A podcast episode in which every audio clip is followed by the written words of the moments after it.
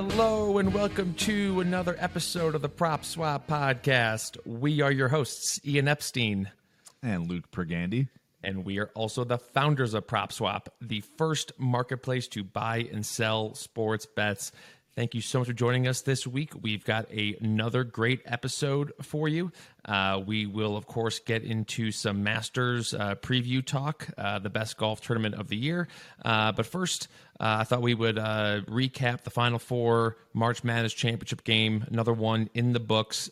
it was a record breaking one for PropSwap in terms of number of winning tickets purchased, the dollars given out to buyers. and then on the selling side, it was a record breaker in terms of velocity um, with uh, almost 70% of the winning tickets on UConn purchased were sold more than once. Uh, so that means uh, close to 70% had at least three owners uh, at one point or another. And in some cases, it was uh, up to six or seven uh, in, in some tickets. So, um, you know, just kind of uh, drives home the fact that you know, especially in this kind of one and done type of tournament, uh, these these teams are like stocks. You know, they go up, they go down. Uh, but Luke, I mean, in the case of UConn, I think uh, there was only one direction, and it was up. I mean, uh, the steamrolled the competition every single game.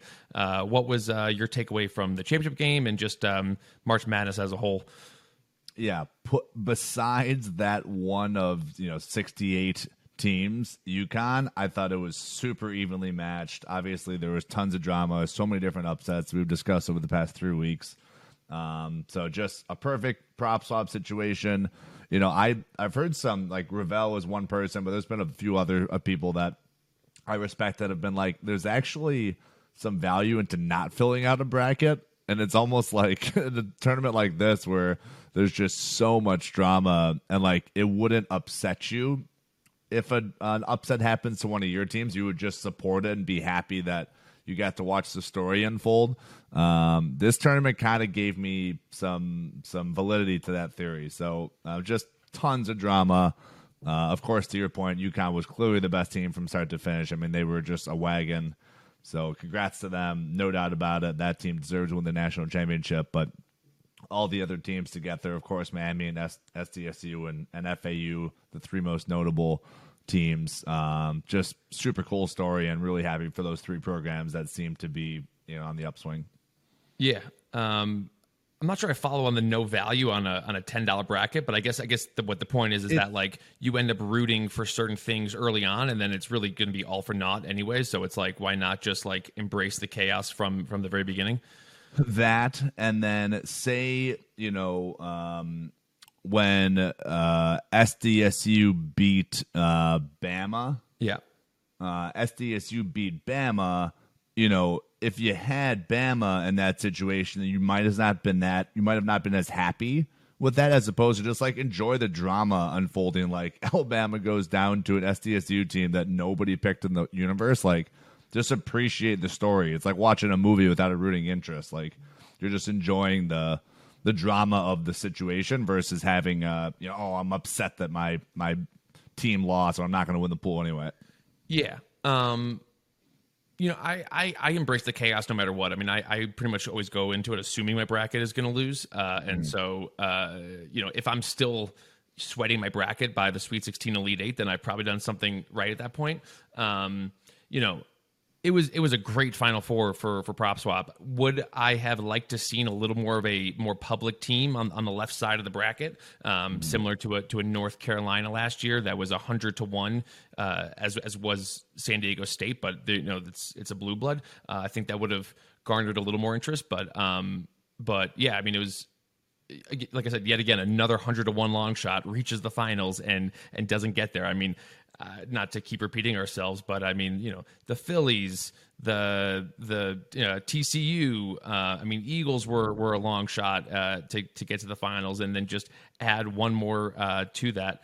Um, so uh, just another season, another hundred to one long shot in, in the finals that uh, doesn't quite get there. Um, and uh, you know we, we saw plenty of action uh, over the weekend and, and leading up to to the game. Uh, it's funny. It was mostly San Diego State tickets being sold before the game. Uh, I think a lot of people were wisely um, looking to to get rid of those get rid of those tickets. But on the flip side, buyers were getting the best. We had you know PropSwap was offering the best price in the world on on San Diego State, um, and just uh, one one sale that that stuck out to me. Uh, and I was reminded of it when you mentioned the them beating Alabama. Um, this was sold before the game, the championship game, uh, and it was uh, a bid was submitted to the seller uh, for three hundred ninety five dollars uh, on a ticket that the the seller made during the Alabama San Diego State game. He bet thirty bucks on, on San Diego State at 55 to 1 during that game. And and as we've talked about in previous episodes, uh, and I think this, you know, to to your point, uh, if a team looks like they're about to win, like you can go hop on some of these some of these futures. Uh, I think this one was made at DraftKings, uh, and so thirty dollar bet made during that upset, uh, and then he accepted a bid of three ninety five um, before the game. Uh, so that was a 12x return for the seller uh, and odds of plus 325 for the buyer, uh, which again, like I said, bet that was the best odds in the world. Uh, you know, on, on, on the Aztecs who were like, you know, plus 300, plus 290 at, at books. So, um, yeah, it was, uh, it was a great tournament. What obviously would have liked a little closer of a of a championship game, but it was also still fascinating how many people were buying UConn tickets at like crazy minus money, and uh, you know I feel like they were treating it like a football game where it's like, oh yeah, if a team's up big, you know it's it's gonna be hard to come back, but it's like basketball's a game of runs, and at one point it was, it was a six point game um, in that in that second half. Yeah, yeah, they got down. I want to say they got down to plus four hundred money line in the second half. Of course, at halftime they were like fifteen to one or like twelve to one, like crazy, crazy uh, underdog odds at halftime. But yeah, I think they got down to like four to one at the lowest when they pulled within six. I want to say like late, like middle, middle second half. Um, but then of course UConn just pulled away and just said too much. Yeah, uh, I, I, tweeted out at halftime just to uh, remind everyone that in last year's final, uh, Kansas was down 15 uh, at half and, and, and, came back to win. Uh, San Diego State was only, and I, I use that in, in, air quotes, only down 12 at half. But uh, to your point, yeah, San Diego State was plus 900 on the money line at halftime and plus 12 and a half on the spread, which, um, you know, honestly was, you know, the game was seem over, but like if you had the spread, if you had like an in-game spread or the total, that was actually kind of a sweat uh, to- towards the end. So um, I, I, always think it's funny when you know the casual viewers about to turn the game off, and every single sports bettor who has any action on this game is sweating bullets uh, because the yeah. game is 100 percent not uh, decided. Um, so yeah, I mean another another March Madness in the books, another successful one. I I think I said this last uh, last week I, I think March Madness might be my favorite event, you know, more so than NFL playoffs, just because it's like the amount of games we just like it's we get them in, um, games going on simultaneously. It's just it's just wall to wall action for those uh, four days in a row, and then uh, and then it kind of slows down towards the the final four. But um, yeah, yeah, not, I'm. I totally agree. It's like on championship weekend, like AFC, NFC day. Like if one of the two games is a dud, cool. Fifty percent of all of my viewing you know, on the last day is boring. So, um, yeah, no, this this is my favorite event. Um, I was going to say like another another year where California doesn't win a national championship. I know California was very excited to have uh, a local team. That's certainly not a big you know UCLA or USC um, program, but to have a California team back in it again, they come up short. So it's been, I believe, uh, before 2000 that California's had a national champion, which is crazy. Obviously, the I think it's the second most I think it's the first most kids that go on to play um, D1 basketball is the state of California. So for them not to have a national championship in such a long time is pretty wild. Yeah.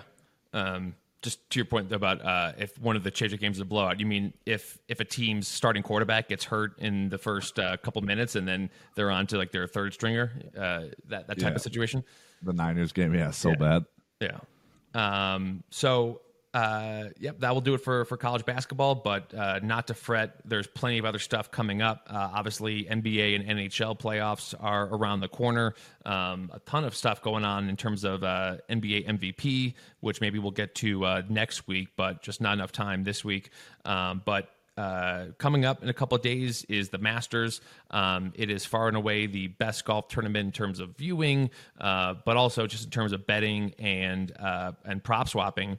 Uh, and I mean, I think for many reasons, but one of one of the reasons why I think you know this is such a great tournament for uh, for betting and and and selling on prop swap is number one the field size it's like the smallest field you'll see right so that kind of that narrows your your picks right and it and it and you're probably and you're not you're never going to have some guy that like just comes out of nowhere. It's like you like you have to qualify. It's a very small field um, and uh, it's just it's just way easier to follow.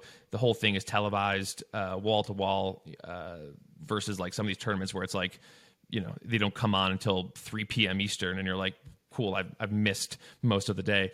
Um, but i mean the other reason is just that like it's the same course every year. So like as a viewer you you get to know the holes uh, you know, it's it's like the same experience uh, as a viewer, but also when you're handicapping these golfers, you can see how they've done in previous years, and I think that that's the reason why you you see kind of all the same names doing well because like it's it's tailor made to a certain ty- type of golfer. But um, what what do you what do you what, what stands out to you about the Masters? Yeah, I mean, there's even names for the holes, right? Yeah. Like Amen Corner and um, so the fa- I agree. I think that's the charm of it. The fact that it is put at the same course as opposed to rotating from Illinois to New York to California, like that makes it more intriguing. Um, so yeah, I can't wait. Um, totally agree. The the fact that it's televised the whole time makes it fantastic. Um, you know, just thinking back of all the different Masters Sundays, like ton of time spent in the University of Arizona Library watching it on my computer while I'm studying. Like, you know, Bubba hitting that like crazy, you know, 70 yard shot out of the woods to to get on the green. Of course, Tiger, um, you know, having not won in 20 years or something, you know, three years ago, um, and Phil winning it. Like, there's just so many of those iconic moments on on the 18th green that just make the um, attention and like pressure just higher this week than any other golf tournament.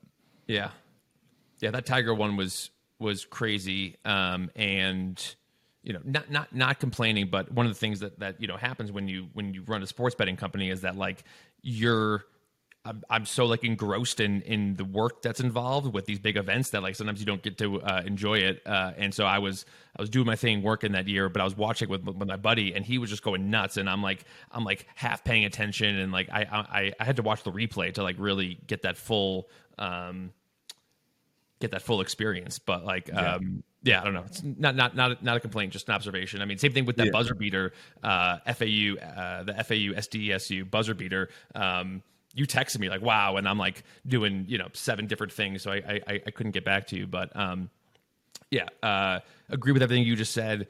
Um, you know, one day, one day we'll we'll we'll make it to uh, we'll make it to Augusta. Um, I know that the the no cell phone rule uh, might uh, stick in your craw, but that that is a requirement that you have to check your your phone at the door. Yeah, so that's obviously wild that they still make you do that. I think that rule will change eventually. Maybe I'm wrong. I, I hope it Um, doesn't. yeah I, I understand the logic behind it i completely completely get it um you know just for us to have having work to do just to like not even have access to my phone on like a master saturday is like a difficult um endeavor but it's super darn cool like you, it's amazing how excited like i've been we'll get to the the golfers that we like for this tournament it's amazing how excited they get and then that kind of like bleeds into us the spectator who obviously are not playing at all um so just to see how excited they are to play in this thing makes it makes it pretty fun Yeah. Um, and uh, it's funny. I don't know why I got served this ad, but I did. Maybe just uh, you know for my my search history. But I got served an ad on Instagram a couple days ago that was like buy the master's food in a box. Like they would they would sh- for one hundred seventy five dollars they would ship you a, like a dry ice box with like pimento cheese, egg salad. Uh, like the wrap, the wrap, the sandwich wrapping paper, uh, like just regular kettle chips, the cups, and I was like very close to doing it. I was I came very close to paying the 175, included shipping, um, to uh, to get to get that stuff. And I was like, yeah, I could eat a whole tub of pimento cheese while I watch the Masters. I don't know. Does that does that seem crazy? Totally. No, that's actually a great idea. Know, I think of Goldbelly, um, which is like this like platform that you can order like, you know, pastrami from New York City and, you know, peach cobbler from the south, and like it's hundred seventy five dollars just for a pizza on that thing. So for hundred seventy five to get a big basket of goods on the Masters, like that's pretty cool. Yeah. Um, I, I ended up not pulling the trigger, and I was just like, I can go to the grocery store and get my own uh, egg salad if I uh, really wanted that that much because I would I would I knew I know I would end up eating all of it at some point or another, and I just I sure. felt kind of uh, disgusting. Uh, yeah, summer, thought of eating. Coming. Yeah, exactly. Um, so yeah, uh, a lot to look forward to with the Masters. Um, but uh, before before we get into uh, stake or swap, I thought I would just kind of touch over, you know, some of the rules uh, or just you know uh, strategies. You know, strategies you know uh you know not going to get as deep into as we did for for march madness but uh and a lot of these things we've talked about before but number one is price shop i mean it's when when you have a field this large um you can really find uh, big differences from book to book uh, on certain golfers, right? I mean, 25 to 1 on one golfer at book A and 40 to 1 at, on that same golfer at, at book B. So um, you can really find. Um, because you know a lot of these odds are, are based on the bets that that specific book has taken, uh, and so um, if if you like a golfer and and maybe one book just hasn't taken that much action on him, then you can find uh, great you know uh, disparity in those odds. So that's number one. Uh, and uh, number two is, is is go for two. I mean, I, I can't tell you how many times we've seen it where, you know, someone's made a very great golf pick, long shot, but they only have one of it. And you know, I think back to like when Phil won. I think it was the, it was the U.S. Open. It was the U.S. Open or PGA. I, I forget which one, but he was like a two hundred to one long shot, uh, and um, you know, guys were you know just took some flyers on Phil, um, but they only made one of them, and so it's like you know, now granted he ended up winning, but like you were, you know, you were faced with this, you know, really, really tough decision, yeah. and because you, are like, I, because again, it's way more harder to hedge, right? And I don't want to get into the whole hedging conversation, but uh, you know, it was way harder to hedge on other golfers, but because you don't know. I mean, there could be some guy that you know is in seventh that comes, you know, uh, from from that place to win. So it's like, where do you draw the line in terms of like what all the, uh, what other golfers to bet? Selling is really your only hedging option, but then um, you know, if you only have one ticket, you may not want to sell because um, you know then you lose your you lose your upside there. But then, of course, obviously, you can go make a new bet. Yeah, um, yeah. I mean, I, I wouldn't hindsight's 2020 just because Phil won doesn't mean in my opinion it didn't make sense to take some profit going into like 17 or 18 and then to your point way more difficult to hedge with golf because it's not a two pony race. Like in college basketball or the Super Bowl like you can just make a, a hedge bet. Obviously, on Monday night's national championship, would have been very, if you had an SDSU bet, it was very very expensive to bet on UConn. Um, you're talking minus four hundred odds. So you know if you want to clear ten thousand dollars of profit, you know put up forty thousand. Not many people have forty thousand laying around. So um, way way more difficult to hedge in this scenario going into the Masters. So buy multiple bets. You know, in finance, it's called a basket. Just buy a basket. Buy Rory and you know Rahm and Scheffler. Like just buy a basket, and to your point, within that basket, if you have multiple bets on that same golfer, it just puts you in a better scenario. I'm not saying bet hundreds of thousands of dollars. We're talking, you know, two ten dollar bets on each golfer, two twenty dollar bets on each golfer. Put three to four hundred dollars to work this weekend, and um, if you're using PropSwap properly and buying and selling as these golfers' odds go down, you can make yourself a ton of money. Yeah, no, I mean, I I'm sure I've made this analogy before on the podcast, but I, I, I make the analogy it's like buying shares of a stock, right? So if if you're going in saying I want to bet 100 bucks on Rory, right, eight to one, I want to bet 100 bucks, make four 25 dollar bets right? It's it's you know you know maybe you end up not selling any of them, but like at least it gives you that flexibility so that you could be selling one after Friday, one after Saturday, and then you know you know leave yourself maybe one to sell during Sunday's round. Um, it's it just gives you that that flexibility, and and we're not even saying to change your your your bet amount. It's just it's just breaking it up into multiple tickets, which again I would say it's like buying sh- shares of a stock. Um, but uh, speaking of uh, you know of like when to sell, um, I would uh, urge everyone, you know, if you're looking at like, you know, if you get some action down before the tournament, but that in between the second and third round, like that Friday night to, to Saturday morning window, is a great buying and selling opportunity. Like, there's a reason why they call Saturday moving day, uh, and so um, you can find, I think, great value in terms of some long shots, right? So like. I mean, I, I don't even know how many times like a Justin Thomas has just like you know maybe had a, a an average couple for you know you know a couple first days and then just comes out of nowhere on a Saturday or Sunday. Uh, so like those types of golfers who are maybe you know six seven strokes back but are really experienced and uh, and have a great track record uh, can be found at you know 25 30 to 1 and by if they have a great Saturday and, and then they're in the mix then then you can sell for for a huge profit. And again, uh, you know, we can't stress this enough. When you're picking golfers, they don't need to win; they just need to improve, right? And so, um, uh, I would, yeah, I would urge everyone to be looking at the odds boards uh, in between the Friday and Saturday rounds. But then on the flip side, I think that's also a great time to sell as well because you know I, I can think of a lot of examples where you know uh, kind of a no name you know guy uh, you know has a great Friday Saturday, but then oh sorry great, a great Thursday Friday, mm-hmm. but then when Saturday starts and they start to stagger the tee times in terms of uh, you know your position, and now it's like you know so you're you know like a Charley Hoffman right? Uh, you know I remember he's been leading Masters after a Thursday round, but like you you once you're in that if you're in that final group and you're teeing off now at 2 p.m. Eastern and you know all the eyes are on you and you've gotten a bunch of text messages you know from all friends and family like that's a lot of pressure and I've seen a lot of people kind of cave under that pressure and so um, I would so you know I would also urge everyone if you if you do successfully pick a long shot that does well in the first two days I would be selling a little bit of your of your uh, of your stake, um, you know, heading into that third round. Yep. And it doesn't even have to be a Charley Hoffman. You see these, you know, guys like the um like a Spieth or uh, JT or Schauffele, like even those guys buckle under the pressure. So even if you've got, you know, a, a top tier golfer in that, you know, 30 to 1 odds or below to start the tournament, that kind of top tier of 15 guys, like even those guys get get pressure on Masters Saturday and Masters Sunday. So um, totally agree. If you can make my my general rule of thumb would be three x. If you can make three x on one of your golfers, just take that. Take that, move on. So an example would be you got him at twenty five to one. His odds are now eight to one. Sell that, move on to the next guy, and then to your point earlier, maybe you're selling half of your position, but you're making three x on that.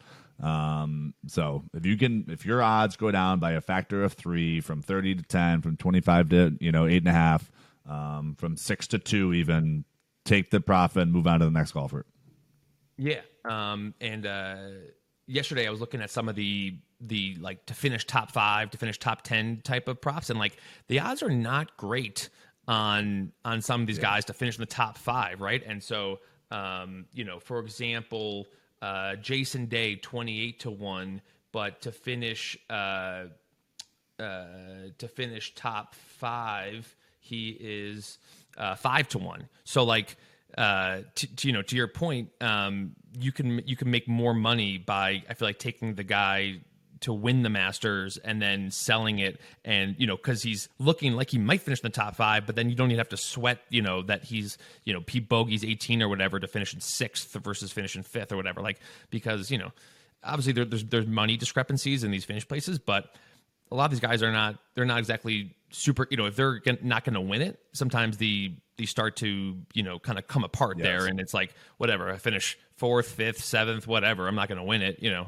um, and so um, yeah uh, i would almost say that getting the price shopping for the to win the whole thing and then selling is is better value than uh, than finishing in the top five or top ten um, but before we get into stake or swap, because um, we each have we've we've each picked one kind of long shot-ish uh, golfer. Any any kind of uh, quick hits in terms of uh, who you like, who you don't like? Yeah, just quick hits. Not going to go into the logic behind these. Want to keep the this episode short and sweet. I know everyone's doing their own homework, so we'll get into a longer in depth of one golfer each. But quick guys, I don't like Tony Finau. I feel like he never like over the past five years. He's a good golfer, but he just so rarely gets down into that five to one, six to one range. That's a factor of his performance, but also just the books don't trust him. So like, I just don't think that would be a golfer that is going to get down to like you got him at twenty four to one. I don't see him getting into those low single digits, the five or six to one range where you can make a profit. Spieth, same thing. The guy's just been ice cold. I know he's had he's gotten warmer over the past six months. He's had a he's had a decent 2023, end of 2022, but I just I feel like he's past his prime. It's we're long removed from his Masters win. It was like, gosh, 2016 or something. It feels like it was uh, seven years ago. Um, and then the guys I like just quickly, just Jon Rahm. I think Jon Rahm's always in the mix. Um, he's totally a golfer that could get down to the two to one range on Saturday or Sunday. Uh, right now, you can find him just quickly looking. You can get him at ten to one on FanDuel. So I could totally see him getting down to the two to one range on Saturday or Sunday. Get rid of it. Um, I'll just before I get into my kind of quick thoughts. If if I were to say if I gave you Scheffler or Rahm at like the same roughly the same odds, would you take Rahm still? Um, you know, ways to lose money betting against Tom Brady or Scottie Scheffler over the past year and a half. So no. Right. So that's I don't know. That's kind of why I'm like Scheffler's if, seven. I'm looking at those like Scheffler's top three seven. guys, right? Scheffler, Rory, Jon Rahm. I mean, those are the top three favorites at every sports book. It's like because to lead to my to my point is I like looking at previous champions, right?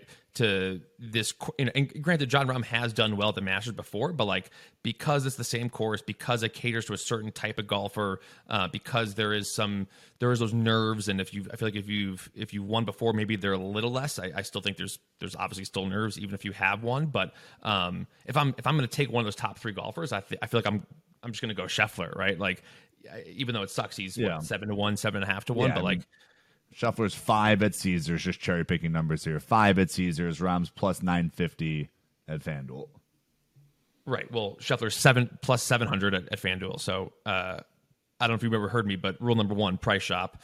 Um, uh, so yeah, I don't know. That, that just just so my point is, I like looking at uh, previous champions to do well, and so the name that kind of sticks out to me is Hideki Matsuyama, who won uh, a couple of years ago, uh, and so that's point number one. And then point number two would be looking at um, kind of previous uh, or like how they're doing in the past couple tournaments, right? Like, are, are they coming into form at the, at the right time? And so uh, he finished tied for 15th last week at the Texas Open, and then he finished fifth at the Players Championship a couple weeks ago. So uh, I do feel like he is kind of coming into form. He has won uh, there previously, uh, and he's currently like 50 to 1 at, at some books. Uh, FanDuel's got him at 46 to 1. So um, I would be looking at some some previous champions. Uh, Will Zalatoris also, he's always he's gotten very Love him. close a couple of times. Uh, he's 44 to 1. So um, I would I would definitely be looking at at uh, golfers uh, like that. So um, Love Zalatoris. Yeah, Willie Z. Uh, so without further ado, I think it's uh, time to get into the full version of Stake or Swap.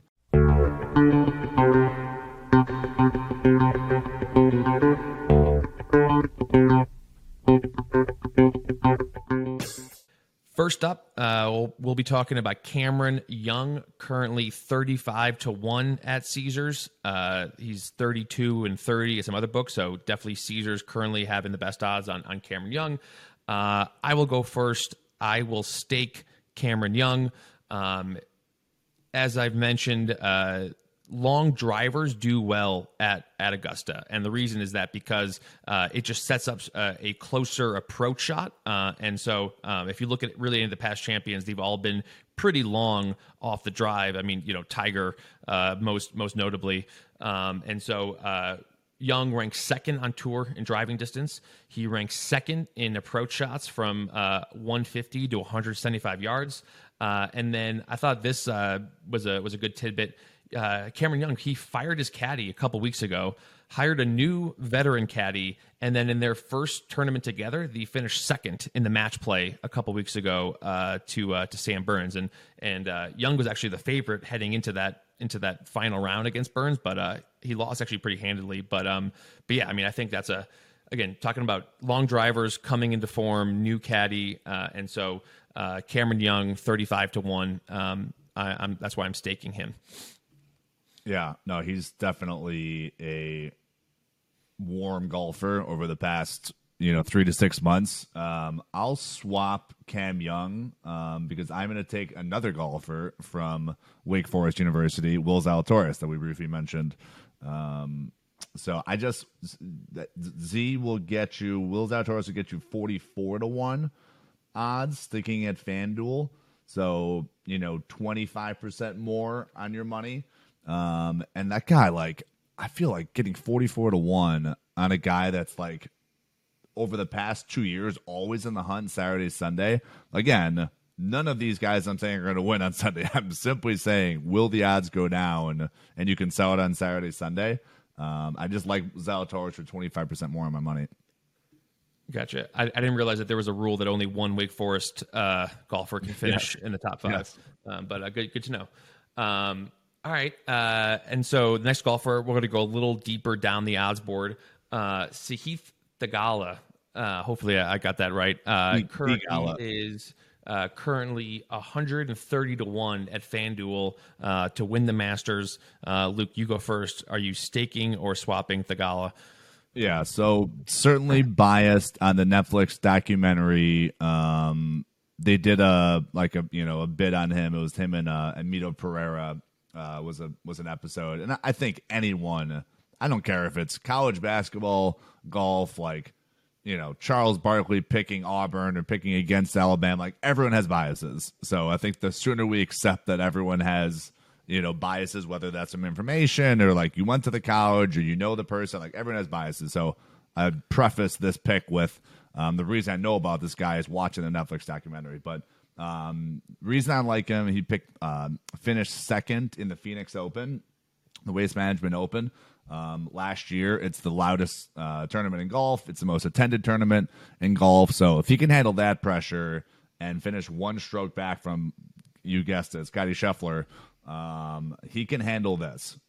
Again, for the fifth time on this podcast, I'm not saying this guy is putting the green jacket on on Sunday, but 130 to 1. I could see him getting down to 20 to 1 on a Saturday or Sunday, and then you're making, you know, six times what you paid for it.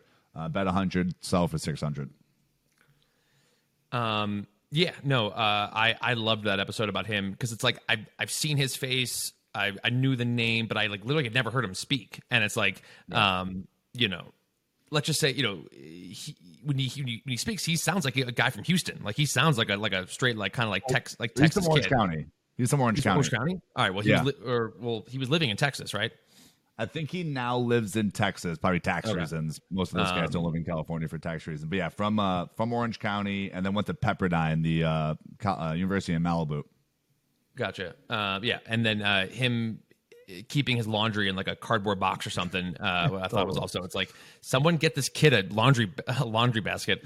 Um, totally so yeah, no, I, I I definitely enjoyed that episode and and and gained some respect for him. Uh, however, I am I'm swapping uh, Theegala. Um, he just does not do it enough off the tee.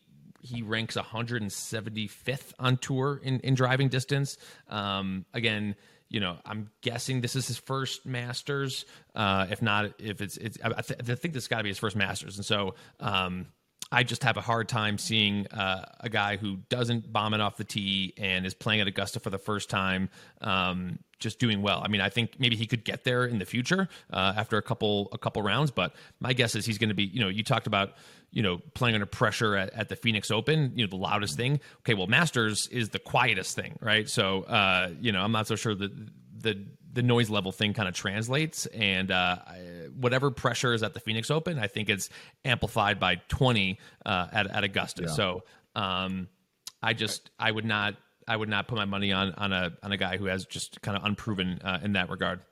Yeah, just well, you bring up the noise. I wanted to address this. Um, I love this tournament. It is far and away my favorite golf tournament to watch every year. I'm not taking anything away from it, but what are your thoughts on piping in the bird noise? Yeah, um, I mean that's yeah. The, you know the they really want to give you that Augusta. Like they're really like trying to think, okay, like how can we like really bring the viewer into Augusta? But yeah, you're saying when yeah. they cut away to like the leaderboard or whatever, and it's like the birds are just like squawking. You're like, oh, that is no, there's no way that like that they are going that loud okay. next to the it's, to the camera. It's 100% fake. There's people there that are like last year tweeting about it. Like, I didn't hear one bird in like eight hours of watching golf. And yet, us as the viewer sitting at home, it sounds like we're in the middle of a, a Amazon jungle with like birds just chirping choruses of, of notes. So Um, yeah, that when I figured that out, I think it was last year, maybe the year before. I was just like, all right, I think, like I think it was Rick Reilly that tweeted that, right? Because Rick Reilly's like, he's like, he's like, I've been to many a Masters, and I'm now I'm watching it at home, and I can guarantee you the birds are not that loud.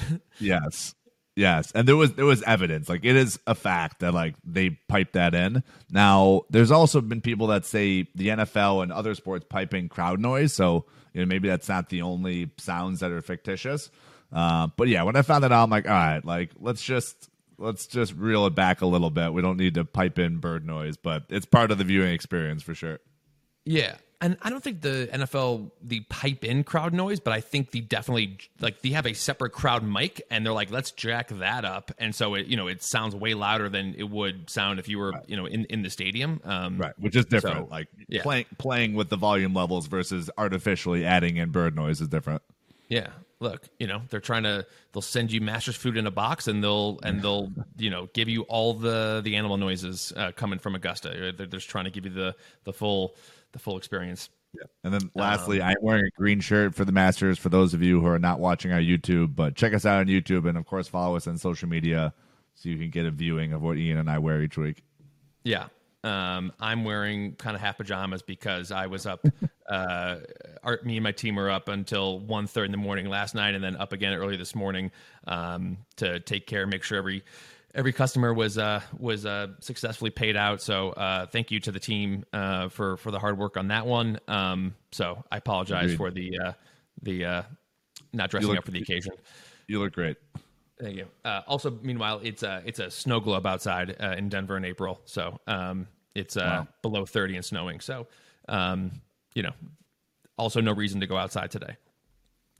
Um, but that will do it uh, for for this week's episode. Uh, thank you so much for listening. Uh, please make sure to subscribe, leave a rating, and we will talk to you next week.